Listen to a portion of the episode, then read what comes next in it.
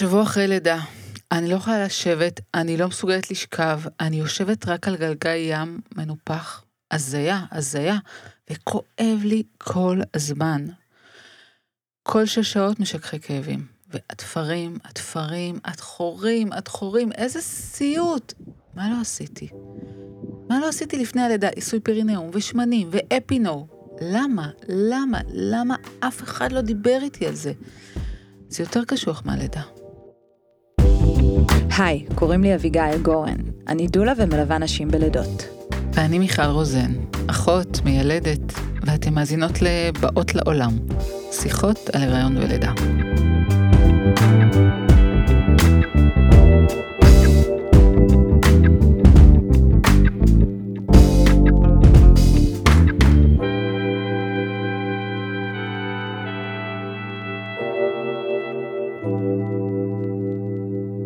אז באופן מפתיע, ואולי לא תואם את עקרון הרצף הנשי שלנו, הזמנו לכאן היום את דוקטור מתן אלעמי, רופא ומיילד.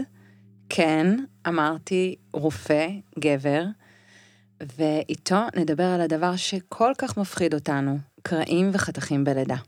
נעים מאוד, וממש תודה שהזמנתם אותי לשוחח על הנושא הבאמת חשוב הזה. נגיד שאתה רופא גינקולוג, מומחה באנדוקרינולוגיה, רופא בכיר בחדר לידה בהדסה, אבל עובד גם במרפאת ילדות ונערות. אפשר לשאול, מה גרם לך ללמוד רפואה, להפוך לרופא מיילד? האמת שזה סיפור שהתחיל מאוד מזמן, אולי זה סיפור שאני מספר לעצמי, אבל אה, דודה שלי, אה, אחות של אימא, היא עקרה, וכנראה שכילד מאוד אה, צעיר, אני מדבר איתכן על בערך גיל חמש, הייתי חשוף לשיחות שלה ובעיקר לכאב שלה אה, כשהיא דיברה עם אימא שלי, וזה בעצם הביא אותי להחלטה אה, שכשאני אהיה גדול אני אהיה רופא, ואנסה למזער אה, מצוקות וסבל. וככל שהתבגרתי במקצוע הבנתי שלא תמיד אני מסוגל לרפא, אבל תמיד תמיד אני מסוגל להכיל ולתת מקום אמפתי, מקום לא שיפוטי למטופלות שלי, בין אם זה נשים בוגרות, נערות, ובעצם ליצור מרחב בטוח. התמיד תמיד מסוגל להכיל, קנה אותי, מבחינתי אפשר לסיים פה. טוב, אבל אנחנו קופצים uh, למים, למים העמוקים, דוקטור, בנושא של חתך ותפרים, ויש שם לא מעט קרישים, ואספנו גם שאלות מנשות מקצוע ומעוד נשים, ואנחנו מתחילות מהכי כבד, מחתך החיץ. זה אחד הנושאים הכי נפיצים עבור נשים לפני לידה. חתך חיץ, שנקרא גם אפיזיוטומיה בשפה המקצועית. בחדר לידה נהוג לקצר ולהגיד אפי, על אף שזה ממש לא אפי החתך הזה. בואו ניתן קצת רקע. לפני שאנחנו מפילות פה את כל הזעם הנשי על הדוקטור, יש היסטוריה לחתך החיץ. כן, האמת היא שההיסטוריה של הפרקטיקות של איך מגינים על הפרינאום נראית uh, בערך ככה. קודם כל, העדויות המוקדמות ביותר שיש לנו זה בין השנים 98 עד 138 לספירה. פה היה אה, רופא שקראו לו סורנוס, רופא נשים יווני מהמאה השנייה לספירה. והוא ש... זה שאומר לחתוך? אה, לא. למעשה, סורנוס דווקא מדגיש את החשיבות של קומפרסים חמים על הפרינאום ושימוש בחומרים שומניים. וואלה, הפתעת. אבל אחר כך מגיע עידן חשוך. המילדות נרדפו על ידי הכנסייה, שורפים את הכתבים שלהם, אנחנו מאבדים מסורת אה, וחוכמה רבת שנים. זאת, זאת כנראה בעצם הסיבה שחסרים לנו אה, מסמכים רבים אה, שנכתבו על ידי אה, מיילדות. אוקיי, אז אם אה, נקפוץ קדימה בזמן לתחילת העידן המודרני באירופה, פה מתחיל כבר אה, להגיע לנו מידע שמתאר בפירוט רב שיטות שונות שמילדות משתמשות כדי להגן על הפרינאום בשלב השני של הלידה. תבינו, באותן שנים רק מיילדות ליוו לידות, אבל הספרים, אה, המנואלס, נכתבו על ידי גברים, לפי תיאורים שבעצם המיילדות סיפקו להן, אה, מסיבה פשוטה, לנשים לא הותרה גישה למערכת החינוך, ובספרים הללו דווקא כתבו שעיסוי או מתיחה של הפרינאום זאת פרקטיקה מוטעית, אז זה מעניין, זאת אומרת, דווקא באותן שנים מיילדות האמינו שאסור אה, לבצע עיסוי או מתיחה של פרינאום כהגנה. ואנחנו גם יודעים שמ-1700 הייתה עלייה משמעותית בכמות הגברים שהשתתפו בלידות. אה, נכון. אה, אז אנחנו בעצם רואים שהמודל הכירורגי, בעצם לחתוך, מופיע יותר ויותר בכתבים רפואיים. ככל הנראה כי כשכבר קראו לאותו מן uh, מידווייף, לאותו גבר שהייתה לו מיומנות, זה מיומנות ששמרו אותה ללידות מסובכות, אז הומצאו גם המלקחיים והשימוש במלקחיים, וכל מי שעובד בחדר לידה יודע שלידה מכשירנית נוטים בה יותר לעשות חתך. אז מתי חשבו לקחת מספריים ולחתוך? או מתי מגיע הגבר שאומר לחתוך? אני מכירה את הסיפור על סר פילדינג אולד, שהוא בריטי שממליץ על הפרוצדורה של חתך חיץ ב-1742. הוא, הוא ממש תיאר את הראש של התינוק שמגיע כמוחזק בארנק. ככל הנראה הוא בעצם באמת האבא של האפיזוטומיה, והפילוסופיה שלו היא גם זאת שהביאה לשינוי בתנוחת הלידה. כלומר, אה, מעבר לשכיבה על הגב, כדי שיהיה אפשר לראות יותר טוב את הפרינאום ושהוא יהיה נגיש להתערבות. אז הוא גם משכיב על הגב וגם אומר לחתוך. זה, אלו שתי נקודות ציון מאוד מאוד קריטיות במיילדות. נכון, ובעצם מהנקודה הזאת, כל הטיפול בפרינאום בלידה, אז המטרה כבר היא לא מניעה של טראומה, אלא זה הופך להיות התערבות שגרתית. זאת אומרת, הפרינאום הפרטי של היולדת הופך לציבורי, בעצם מסתכלים עליו, זה מקום של פחד, זה מקום שיכולה לקרות בו פתולוגיה, ומקום להתערבות. ועוד משהו קורה במאה ה-19, הלידות משנות את מקומם. נשים לאט לאט עוזבות את לידות הבית ועוברות ללדת בבתי החולים. זה משנה את הסיפור לגמרי. נכון, וכאן קורה משהו עוד יותר uh, עצוב ומתסכל לטעמי, שבתקופה הזאת מסתכלים על האפיזוטומיה גם כאיזשהו אמצעי להחזרת האישה לבתוליה. זאת אומרת, יש פה הסתכלות מאוד שוביניסטית, שבעצם האפיזוטומיה גם תמנע מעין הרחבה, התרחבות של הנרתיק, בעצם העובדה שמבצעים חתך שהוא חתך יזום, ואז תופרים אותו. ואז, אז מגיע דוקטור דלי והמצב רק מידרדר. בהתחלה של המאה ה-20 זה הפך להיות יותר פופולרי. ורופא משיקגו בשם יוזף דלי ממליץ על שילוב של חתך חיץ ומלקחיים, תחת הרדמה כללית. הוא לגמרי ראה בלידה הליך פתולוגי. נכון, ודוקטור דלי בעצם, שהיה מוביל דעה, ואנחנו מדברים על תקופה של שנתיים בלבד, זאת אומרת 1918 עד 1920, תוך שנתיים.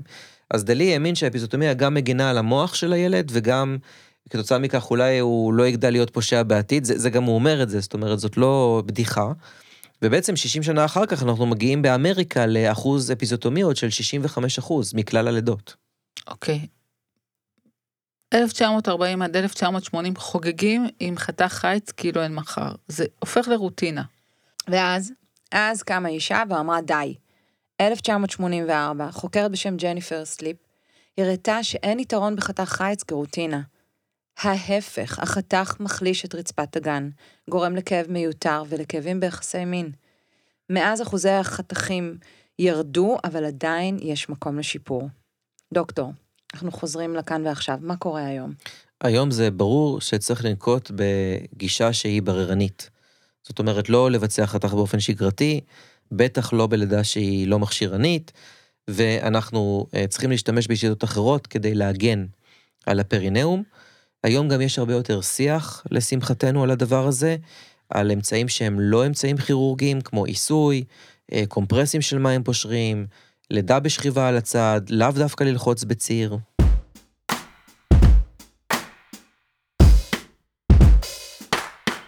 תראו, זה הליך פולשני, ורוב הנשים הן לא מיודעות מספיק על היתרונות והחסרונות של החתך. והכי גרוע, שלא תמיד ישיגו את ההסכמה שלהם לפני שהם מבצעים. אה, אז רוצות לשמוע משהו ממש מעניין? אה, בעצם, כשעשו מחקרים ראו שהגורם העיקרי לכמה אפיזוטומיות בעצם מבוצעות, זה לא המאפיינים של היולדת או של הלידה בהכרח, אלא בעיקר המאפיינים והאמונות של מי שמיילד או מיילדת. טוב, זה גילוי מרעיש, ואני רוצה לחזור על דבריך. הגורם העיקרי הוא לא מאפייני היולדת, אלא המאפיינים של מי שמיילד, ואת זה אף אמרו מומחים. וואו. מה מלמדים היום רופאים בבתי ספר לרפואה? אז היום שעיקר הגישה אה, של הרפואה המערבית מתמקדת במה שנקרא evidence based, זאת אומרת רפואה מבוססת ראיות, אז בעצם מציינים את הראיות. כלומר, יש מחלוקת, יש דילמות לגבי האם אה, חתך אה, עוזר או לא עוזר להגנה על הפרינאום, ואת העובדה שכבר לא מדובר בפרוצדורה שגרתית. גם צריך להבין שאתן מבינות את זה כמובן, זה ברור מאליו, זה אמור להיות ברור מאליו שחתך חיץ זה לא פשוט חתך שמבוצע בפרינאום, נשים חוות אותו אה, בצורה שונה. יש כאלה שמדברות על זה שזה מבחינתן מה שהרס ממש את הלידה הטבעית שלהן. יש כאלה שחוות אותה כפגיעה בנשיות, הרי מדובר בחיתוך של הפוט, ויש אפילו נשים שמאמינות שאפיזוטומיה זה סוג של עונש, כלומר, יש כאן איזושהי הקניה של ממד רוחני. מישהי אמרה, למה לא הסברתם לי? בצורה מכבדת, באופן ברור, כדי שנגיע להחלטה משותפת. הייתי צריכה להסכים באמת שתחתכו לי את הגוף. שימו אותי במרכז לפני שאתם חותכים את איבר המין שלי, את הבריאות שלי, את החיי מין שלי, שיכולים להיות לי. שימו אותי במרכז. אני רוצה לומר, כמיילדת, כאישה, כאימא אה, לבנות, כאישה שילדה, זה קשה, זה קשה להיות זאת שמחזיקה את המספריים. ואני רוצה להאמין שאף מיילדת לא אוהבת לעשות את זה. זה מעמד ממש קשה. No, no, no. מלמדים היום שהסיבה היחידה לביצוע חתך היא קיצור שלב שני. יש שעתות, אנחנו רוצים תינוק בחוץ, דואגים לו. יש עוד משהו? אתן יודעות שבעצם הסיבה לביצוע חתך היא תמיד סובייקטיבית, אבל כשחושבים שיש גורמי סיכון נוספים לקרעים דרגה 3 ו-4, זה אותם קרעים שמערבים את הסוגרים של פי הטבעת, אז אה, שוקלים לבצע חתך. וסטטיסטיקה, מה אנחנו יודעים היום על הסטטיסטיקות של ביצוע חתך בבתי חולים? אז בישראל יש סטטיסטיקות, יש מדינות שאין, אבל אצלנו יש. ונכון ל-2018, החברה לרפואת אה, אם עובר אה, פרסמה שהממוצע בישראל של אפיזוטומיה הוא 16 אחוז, כאשר הטווח הוא די רחב. בבית חולים עם הכי פחות אפיזוטומיות אנחנו מדברים על 4 אחוז, ובזה עם הכי הרבה על 26 אחוז. תגיד, אתה מכיר את הסיטואציה? מיילדת עומדת בחדר, עומדת ליד אישה, מקבלת לידה. היא בעיניים רואה שהאישה יכולה, היא רואה את ההתרחבות, רואה שיש מקום. נכנסת רופאה ואומרת לה, קדימה, תחתכי, תחתכי קדימה. את מעלה כאן נושא מאוד כאוב, תרתי משמע, אה, וזאת ההיררכיה שקיימת במסגרות כמו בית חולים, האוטונומיה של המיילדות, על מי בעצם מוטלת האחריות הסופית לתוצאות הלידה, זה כל כך הרבה דברים ששווה לעשות רק עליהם עוד פרק. חדר לידה, אני עומדת לידה, אני רואה את הראש מגיע, אני שמה קומפרסים, היא שוכבת על הצד, ופתאום במהירות הראש בחוץ והיד מונחת על הפנים, ואז כל הגוף בחוץ ושמחה גדולה.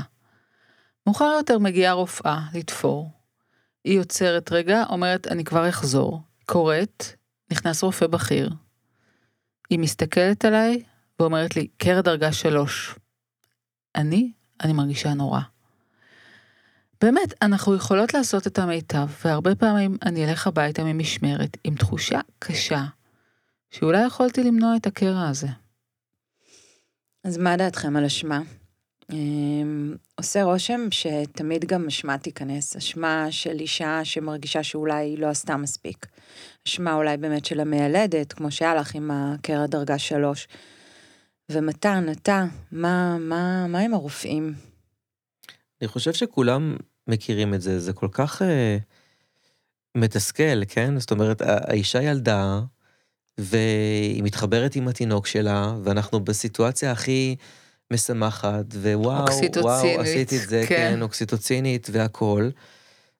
ופתאום ההבנה הזאת שאני בא ובודק ורואה קרת דרגה שלוש, ואני אומר שאני הולך לבשר את, ה, את הבשורה, זה כל כך מבחינתי גם מחרב את הסיטואציה. אני, אני לא חושב שיש אה, מיילדת או רופאה או רופא שלא שואלים את עצמם בנקודה הזאת, האם היה אפשר לעשות אה, משהו אחרת. וחשוב לומר שצריך להכניס באמת את הממד של הצניעות לתוך המשוואה. אה, כי כמו ששוחחנו מקודם, לא ברור לנו לחלוטין האם ומתי אפיזוטומיה אה, מונעת.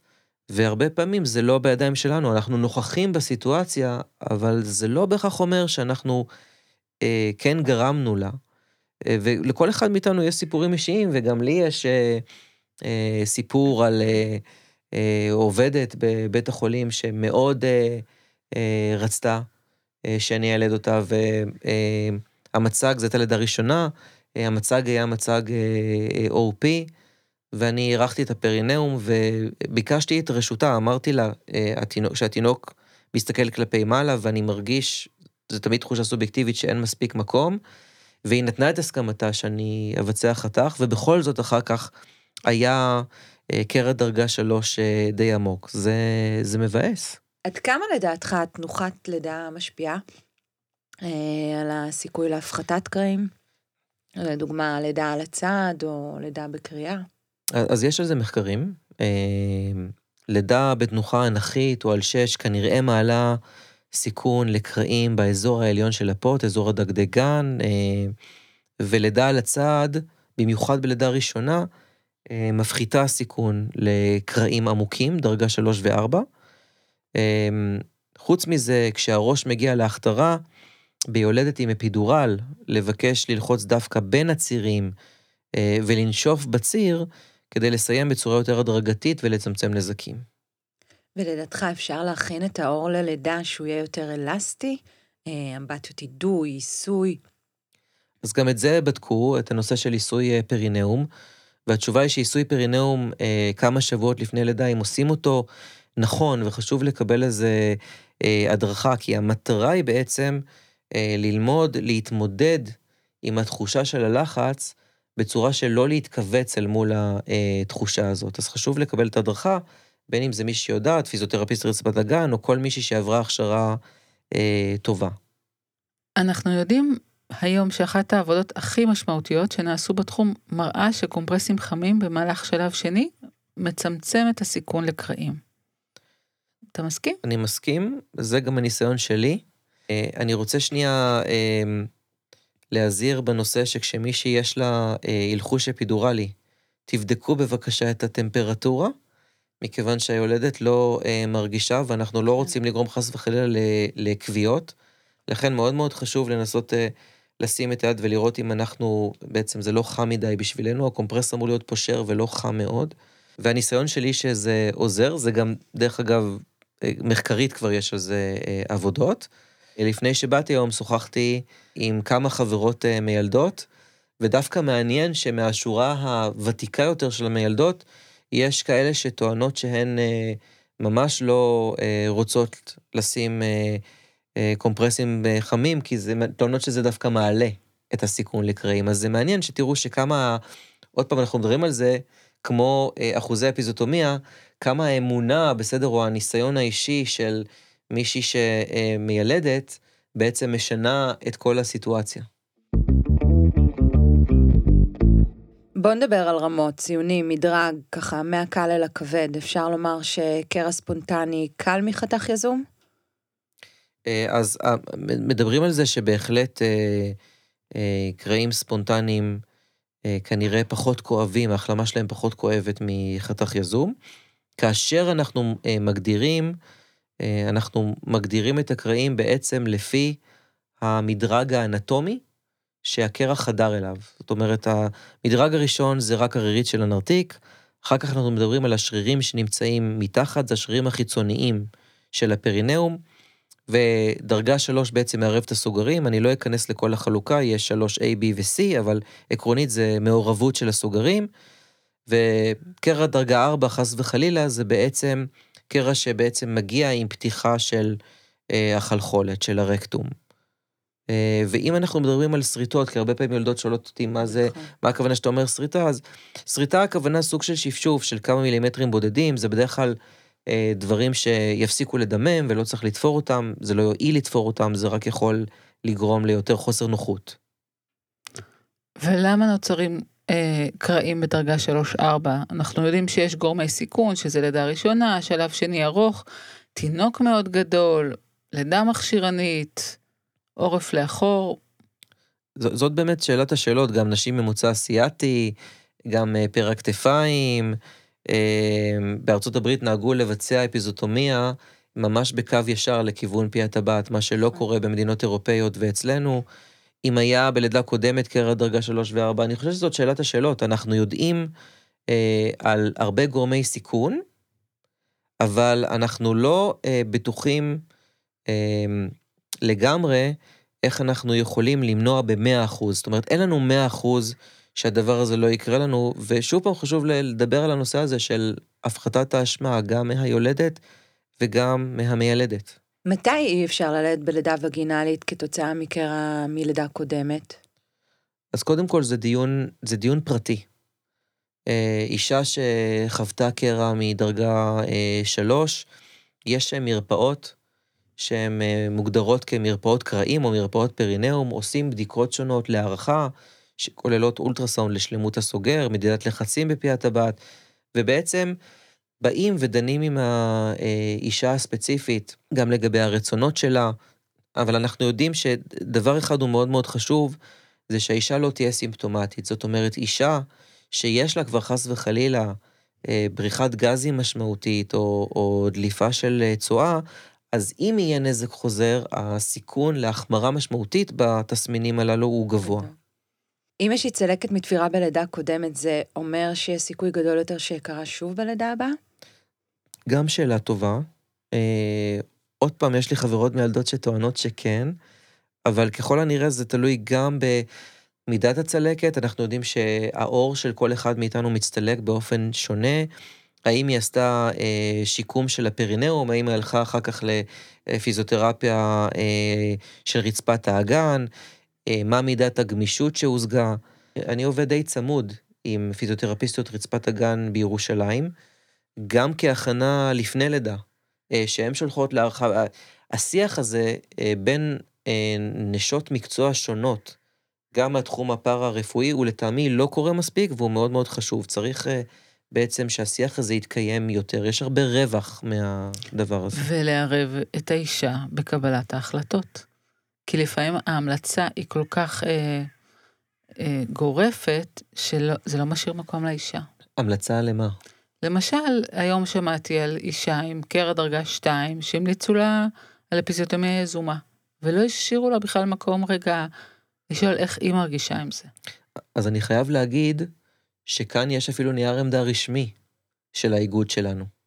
ונייר העמדה של האיגוד הגינקולוגי בישראל, שמדבר על קרעים אה, דרגה 3 ו-4 ומדבר על לידה באישה שכבר היה לה קרע דרגה 3 ו-4, הוא אומר במפורשות בסעיף, לא לבצע אפיזוטומיה אה, שגרתית בכל אחת שכבר היה לה קרע דרגה 3 ו-4, כאילו שזה משהו שמוכח כמונע. אז באמת צריך אה, שוב לדיין את זה מחדש.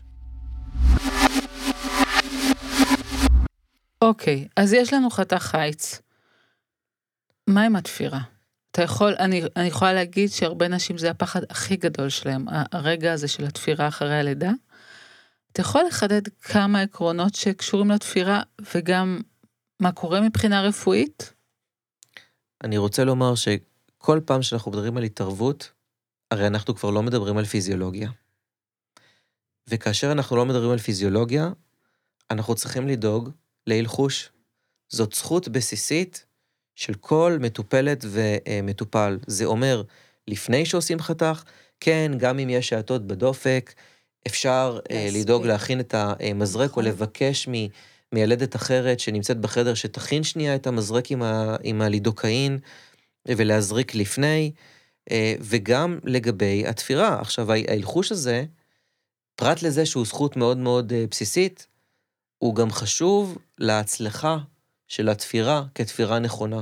מכיוון שאם היולדת היא מאולחשת כמו שצריך, אפשר לראות את האנטומיה, אפשר לעצור את הדימומים, אפשר לעשות תפירה שהיא תהיה אה, תפירה טובה. אז זה לא רק להקל על היולדת, אוקיי? זה גם כדי באמת לתפור נכון. והעקרונות של איך לתפור, אתה יכול להסביר על זה משהו? כן, עקרונית, אה, צריך אה, בעצם לשחזר את האנטומיה. זאת אם דיברנו קודם על המדרג, כן? Mm-hmm. מה נקרא או מה נחתך, אז אנחנו צריכים לחבר את הקצוות. זאת אומרת, קצה של שריר לשריר, כן? אה, שנחתך, אנחנו צריכים לחבר את הרירית, את האור. בעצם העקרונות זה עקרונות של תפירה, אה, של שחזור האנטומיה. ודיברתי קצת מקודם על, על דברים שלא תופרים אותם, אוקיי? אז כשאנחנו מדברים על קרעים דרגה 2 ומעלה, זאת אומרת שכבר יש לנו פגיעה בשרירים, אז המחשבה היא שחשוב כן לחבר את השרירים בחזרה, גם בגלל הנושא של רצפת האגן, לשמור על החוזק שלה. האם זה חד משמעית בטוח? התשובה היא לא, זה לא חד משמעית. קרעים דרגה 1, כלומר שזה רירית בלבד, ברור לנו שאם הם לא מדממים ואין איזשהו עיוות משמעותי של האנטומיה, אז אין שום יתרון בתפירה שלהם. ומה עם אישה שלא מוכנה שיתפרו? כמה אתה מתעקש שם? מתי זה בלתי נמנע? כמו, כמו בכל דבר, אני חושב, בסיטואציה טיפולית, זה בסוף איזה שיח אה, מתרחש אה, בחדר. צריך להסביר את ההיגיון. למה רוצים לתפור, אה, במיוחד אם יש דימום שהוא דימום משמעותי והרושם הוא שהוא לא אה, ייפסק אה, לבד, או שאם אנחנו לא נתפור, אנחנו חושבים, שוב, אנחנו לא יכולים להיות בטוחים, אבל המחשבה היא שעלול להיות, עלולה להיות פגיעה בתפקוד גדולה יותר בטווח הארוך, מאשר אם אנחנו נתפור. ואתה מכיר את השאלה כמה, כמה, נשים כל הזמן שואלות, כמה תפרים עשו לי, כמה עשו לי? כן, אני, אני מכיר את השאלה הזאת, אני גם חושב שהשאלה הזאת אה, מחביאה מאחוריה את החרדה שקיימת מאחורי הנושא של התפירה. נשים אומרות לי גם כל מיני דברים, כמו שמעתי שלחברה שלי עשו גובלן, אני בטוח שכולכם שמעתם את, ה, את, ה, את הדברים הללו, הזה, את המושג כן. הזה, ובעצם כאילו שב... ב, כמות התפרים בהכרח מעידה על אה, חומרת הקרע. אז התשובה היא שלא, אני, קודם כל אני, אני חייב להגיד שאנחנו לא יודעים מראש נכון. כמה תפרים אה, אה, הולכים להיות. משתדלים לא לעשות יותר מדי תפרים, אוקיי? החוכמה היא שהתפירה לא תהיה אה, הדוקה מדי, אבל מצד שני, באמת שהדימומים ייעצרו ושנשחזר את האנטומיה. יש לך אולי איזה פטנט באמת אה, על התפרים לא אדוקים מדי? כי זו תלונה שחוזרת מלא מעט נשים. כן, אז האמת שאת זה אה, קראתי דווקא בספר מצוין שמדבר על הנושא של קרעים, אה, ודווקא אה, אותה הזרקת חומר להלחוש מקומי, זאת אומרת, הזריקה המקומית של הלידוקאין, אה, אפילו אם יש לה אפידורל, היא בעצם גורמת, זה שאני מזריק נוזל לשוליים של החתך, כמובן זה הופך את האור לטיפה יותר בצקתי. ואז גם אם הקשר שקשרתי הוא חזק יחסית, אז הבצקת הזאת אחר כך תרד, כעבור כמה אה, שעות, ובסוף אני מקבל תפר שיותר רופף. ולכן פחות סיכוי שהתפר הזה יהיה הדוק. אז זה, זה טריק מאוד אה, נחמד וכדאי אה, לנצל אותו, זה מאוד יכול להקל על היולדת בהמשך. אוקיי, okay, נשים מדווחות שאחד הדברים הלא נעימים שקורים בסוף התפירה, היא הבדיקה שבפי הטבעת, והן שואלות אותי למה, לא סבלנו מספיק, מה פתאום בדקו אותי גם בפי הטבעת בסוף הבדיקה? אני באמת חושב שזה אחד מהדברים, זאת אומרת, לא מספיק התחושה הזאת של הנה ה... הנרתיק שלי היה חשוף, ונגעו בי, וחדרו אליי, ו... ו... וכבר די, סוף, כן, כן, בהרבה מובנים זאת התחושה. אז עכשיו גם בפי הטבעת, אה, אז, אז עוד פעם, צריך אה, כמובן לבקש רשות, ואם היא אומרת לא, אז זה לא. אבל כשמסבירים, בסדר, את ההיגיון מאחורי הדברים, אז רוב הנשים מסכימות. אנחנו, אנחנו בעצם צריכים את הבדיקה הזאת בשביל שני דברים. אחד, יש המון תיאורים שהדגימו שכאשר אנחנו מבצעים את הבדיקה רק בפיסוק של השפתיים ובהסתגלות בנרתיק, אנחנו כן עלולים לפספס פגיעות בסיבים של הסוגר, כלומר, אנחנו לא נראה את זה. כאשר אנחנו עושים בדיקה בפי הטבעת, הבדיקה היא לא רק חושפת אה, את הסיבים, אם הם באמת אה, נפגעו, אלא גם מבוצע מישוש לאורך הסוגר, כי הרבה פעמים אתה לא רואה את הסיבים, אבל אתה יכול להרגיש פגם בסוגר. חשוב מאוד לה, לה, להרגיש את הפגם הזה, מכיוון שאם חס וחלילה קרה נזק, אז צריך לתקן אותו. כי הפספוס בעצם הוא זה שעלול להוביל להשלכות אה, ארוכות הטווח. הבדיקה הנוספת זאת הבדיקה אחרי התפירה. אחרי התפירה, מה שאנחנו מחפשים זה לראות שהתפרים שלנו לא היו עמוקים מדי, זאת אומרת, לא חדרו בטעות לפי הטבעת. כי אם זה קורה, בעצם צריך אה, לפתוח ולתפור שוב. מה העצות שלך להתמודד עם הפחד מהתפרים, כלומר בימים אחרי, הפחד לגעת, אה, לסבן, לעשות קקי? קודם כל מדובר באזור מאוד מאוד רגיש, והפחד הזה הוא לחלוטין אה, מובן ומאוד מאוד אה, אנושי. צריך להסביר שעצם הליכה לשירותים, כן, פעולת מעיים לא תפתח את התפרים. אני ממליץ במיוחד בימים הראשונים, מה שנקרא לתת צואה במנות קטנות, זאת אומרת, לא ללחוץ הרבה בשירותים. צריך לזכור שגם דחורים, הרי מה זה דחורים? זה סוג של ורידים גדושים. אז אם אנחנו לוחצים, אנחנו גודשים אותם יותר, יש יותר סיכוי שהם יצאו. אז ללכת אפילו 9-10 פעמים ביום, לשבת שניות אה, בודדות, אה, ואני גם מסביר שהחשש הזה מצאייה... שהרופא מתכוון, אה, החשש לעשות קקי.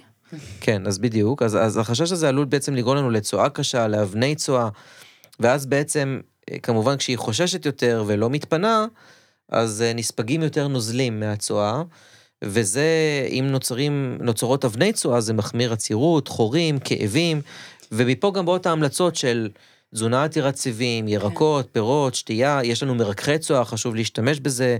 היום במחלקות יש לנו אה, משחות שמומלצות לטיפול בתפרים, אה, כולכן מכירות, גם פדים קפואים וגם פדים עם מגנזיום, יש המון המון אה, שיטות. כן, ושכחנו באמת להזכיר את השילוב של תפרים פלוס דחורים, תענוג. טוב, הגיע הרגע ואנחנו חייבות לדבר על המושג הזה, תפר הבעל. אני יודעת שזה אולי קטנוני מצידנו, דוקטור, אבל בוא נפתח את זה רגע. אז זה מושג שנולד בשנות החמישים, זה התפר הנוסף. המטרה שלו הייתה הידוק נוסף של פתח הנרתיק, כדי שהנרתיק יהיה יותר צר, וזה מושג נוראי שנתבע על ידי רופאים גינקולוגיים. אני שמח שאתן פותחות את הנושא. אה, חשוב לי לומר שאין באמת ראיות שתפרים כאלה בוצעו דרך אגב, אין גם בכלל ראיות שאם היה מבוצע תפר כזה שהוא באמת יעיל, זאת אומרת שהוא באמת uh, מצר משהו. הבעיה הייתה שבאותן uh, שנים, אנחנו מדברים על שנות החמישים, בעיקר בצפון אמריקה, זאת אומרת, הרפואה היא רפואה של הגבר מה, הלבן, כן, uh, uh, רפואה מאוד שוביניסטית, uh, מי ששולט ברפואת הנשים הם בעיקר uh, uh, גברים. וזה השתנה דרך אגב, היום בארצות הברית הרוב הן מתמחות כבר ברפואת נשים ולא, ולא גברים, אבל אז הייתה לנו את השקפת העולם של שנות ה-50, נשים ילדו ללא ליווי, כלומר ללא נוכחות של שום ליווי בחדר לידה. אתן יודעות שהרבה פעמים תחת כמויות גדולות מאוד של פטידין, מה שקראו uh, Twilight Sleep, ואז כביכול כל ה... ההתבדחויות האלה שאין להם מקום, כן, הנה אני שם תפר כדי שבעלך יהיה מרוצה, או הנה אני עושה אותך בתולה, אלה דברים נוראים. אני ממש מקווה שאף אחד לא מעז להתבטא ככה היום.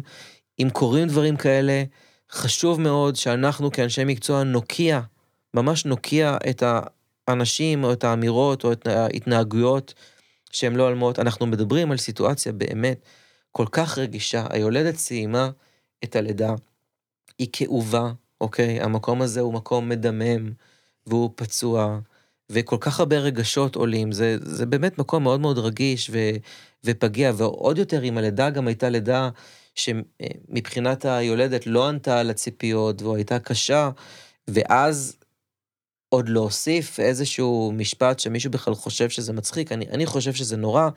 טוב שהעליתן את זה, אמ, אין לזה מקום. היום יש יותר ויותר חדרי לידה שבהם מיילדות דווקא תופרות. הן עוברות הכשרה, והן תופרות את הקרעים היחסית פשוטים, ובמקרים האלה יש את התחושה של המשכיות הטיפול. אותה מיילדת שקיבלה את התינוק, היא תתקן את הקרע שקרה, והרבה נשים מעדיפות את זה. וגם חשוב לומר שהיולדת תחכה פחות זמן. זאת אומרת, כן. אתן יודעות שלפעמים עד שמגיעה הרופאה אה, לתפור, אה, עובר זמן, ופה באמת אה, זה מאפשר להשלים את הטיפול. אני חושב, דרך אגב, שזה מצב של ווין ווין לכל, ה, לכל הצדדים, אוקיי? גם אנחנו כ, כן. כרופאים, אנחנו, מעסיקים אותנו בהמון אה, גזרות, הרי עם יולדת אה, אחת והמיון המילדותי וכל מיני דברים, אז אני חושב שזה באמת ווין ווין. אבל אני רוצה רגע לחזור עוד קצת ככה לדברים אה, אה, בהקשר של הטיפול בתפרים. מתי אנחנו יודעים שמשהו לא תקין בתפר? אה, אולי זיהום, אולי צריך לשחרר? אז- באופן עקרוני אנחנו יודעים שכל פצע או חתך, כן, בימים הראשונים הרבה פעמים מתנפח קצת, אוקיי? ואז אה, אה, הנפיחות הזאת יורדת, אבל בגדול, בכל מקרה שיש לנו איזושהי החמרה, כלומר החמרה בכאבים, או עלייה בכמות ההפרשות מאזור הפצע, או אם היא מעלה חום, אוקיי? או אם היא מתרשמת שהצלקת נפתחת, אז חשוב לפנות לבדיקה כדי לשלול איזשהו זיהום אה, מקומי, או חס וחלילה זיהום שאפילו אה, חדר בצורה מערכתית. תמיד גם אפשר אה, לפתוח איזשהו תפר שהוא תפר הדוק, מקסימום אם צריך לעשות עוד פעם מלחוש ולתפור מחדש, זאת אומרת, יש פתרונות, לכן חשוב באמת להגיע לבדיקה. ו- וכאבים אחרי תפירה יכולים להיות גם בגלל הידבקויות של רירית הנרתיק, או איזו רגישות עצבית בזמן ההחלמה של הקרע. ולגבי כאב שלא עובר, יש מה לעשות עם זה? כן, אני, אני שוב מזכיר את הנושא של מרפאות אה, פריניאום ופיזיותרפיה של רצפת האגן. אה, חשוב ללכת אה, לייעוץ. יש אה, אה, נשות ואנשי מקצוע שהתמחו בנושא הזה, ויש אה, פתרונות. לרוב ממליצים על ביקורת אחרי שישה שבועות. אני שמעתי ממך שאתה אומר אחרי שלושה שבועות.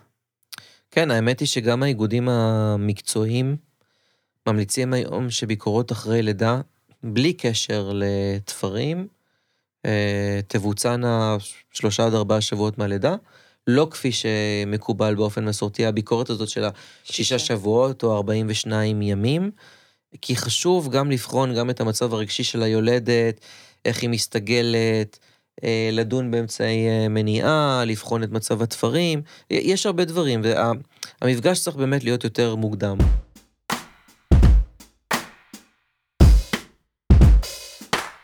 ועכשיו שאלת בונוס למי שאיתנו עד עכשיו, עד עכשיו. לגמרי, אמ, לגבי ואקום. אז כשעושים אה, ואקום לרוב זה מגיע עם חתך יזום. ו... אבל לפעמים אני רואה רופאים שלא חותכים. אז שוב, זה העניין של האדם שעומד מולנו ועושה את זה, הניסיון שלו, האמונות שלו, או ש... מה, מה בעצם ההנחיה לחתך עם ואקום? אז, אז קודם כל, ממה ששוחחנו עד עכשיו, צריך כבר להיות ברור שזה שילוב של המון אה, גורמים. כבר אמרנו על הנושא של אמונות, ושזה בעצם הגורם מספר אחת, אבל אנחנו יודעים שלידה מכשירנית, וזה דבר כן מבוסס, אמנם יותר מלקחיים, בישראל כמעט ולא מבוצע, מבוצעות, אבל הרבה פחות היום לידות אה, מלקחיים, אז הוואקום הוא כנראה פחות טראומטי לרצפת האגן מאשר מלקחיים. אנחנו מדברים שאם בלידות נרתיקיות בישראל, שהן לידות נרתיקיות לא מכשירניות, מדברים על עד 1.5 אחוז סיכון לקרע דרגה 3, אז בוואקום בין 2 ל-4 אחוז, כלומר ברור שהוא מעלה, אבל זה עדיין בין 2 ל-4 אחוז, זאת אומרת שב-96-98 אחוז מהמקרים של ואקום לא יהיה אה, קרע דרגה 3. יש עבודות שמדברות על זה, חשוב לומר, אלה לא עבודות אה, אה, רנדומליות, אלא הכל עבודות שבעצם מסתכלות על מידע, אה, הולכות אחורה, מה שאנחנו קוראים עבודות רטרוספקטיביות, שמדברות על זה שאולי אפיזוטומיה בלידה מכשירנית כן מגנה, אבל אני אומר, אני בתור מי שפעיל מאוד בחדר לידה, וגם אה, אה, ביצע ומבצע ויבצע לידות מכשירניות, היה לי הכל מהכל. זה אומר יולדות אה, עם אה, ואקום בלידה ראשונה שיצאו בלי שריטה ובלי אפיזוטומיה, וכאלה שחשבתי שצריך לעשות אה, אפיזוטומיה, ביקשתי אה, רשות שניתנה לי וקרה קרע דרגה שלוש, וכאלה שעשיתי פיזוטומיה ולא קרה קרע דרגה שלוש, ואז חשבתי, יואו, איזה מזל שעשיתי אותה. אה, אז באמת, יש אה, הכל מהכל. אני חושב אבל שבאמת הנושא של לקבל רשות הוא חשוב. ואם יולדת אומרת לך, אחרי שהסברת לה את הסיכונים שבאמת לידה מכשירנית מבחינתה, אני לא מדבר על הסיכונים לילוד, אבל מבחינתה מעלה את הסיכון לקרעים אה, דרגה 3 ו-4, אם היא בכל זאת אומרת, אני מבינה את הסיכון הזה, ואני מבקשת שלא תעשה לי חתך, גם במחיר שאולי יקרה לי קרע דרגה 3 ו-4, אז בסדר, אז לא לעשות את זה, ואפשר לתעד את זה ברשומה, שזאת הייתה בקשתה של היולדת, ולכבד אותה. אז uh, מביא אותי לשאול אותך על הפיל בחדר, uh, שהפיל בחדר הוא העניין המשפטי. אני חושב שצריך לדבר על זה, כי העניין המשפטי, אם uh, אנחנו נרצה או לא נרצה, הוא משפיע על כולנו. הוא משפיע על מיילדות, והוא משפיע על רופאות, ובעצם התחושה הזאת, כולכן מכירות את זה, אוקיי? שקרה הקרע דרגה שלוש, ולמרות שעשיתי או, או לא עשיתי, ואולי אם הייתי עושה, אה, ואז מה יקרה אם באמת, חס וחלילה, יקרה נזק לטווח ארוך. חשוב להרגיע ולומר במצב הזה, שאם מאבחנים ובאמת מתקנים את הקרע הזה כמו שצריך, אז הסיכוי לנזקים קשים לטווח ארוך הוא נמוך. אבל החשש הזה מפעיל אותנו הוא מפעיל אותנו כרופאים, הוא מפעיל אותנו כמיילדות בהחלטה על uh, uh, ביצוע uh, חתך. אנחנו לא יכולים uh, לזנוח את העובדה שאנחנו כן חושבים על זה שאולי בסופו של דבר המקרה יגיע לתביעה, ויבוא מישהו ויעיד שכן, הנה, אם הייתם עושים uh, חתך, זה לא היה קורה, למרות שאנחנו עשינו כרגע פרק שלם, שבו אנחנו uh, דיברנו על זה שהדבר הזה הוא לא מבוסס מבחינה ספרותית. אז עכשיו קצת טיפים. אה, מההתרשמות שלך מהשטח, תן לנו טיפ שעשוי למזער את הקושי בזמן תפירה. משהו שישרת את היולדת ואנשים אחרים בחדר. אז אני חוזר על זה. בזמן של התפירה, היולדת היא נמצאת הרבה פעמים בעמדה מאוד אה, פגיעה וחלשה. היא בעצם חשופה, כן? היא מדממת, הרבה פעמים היא כאובה.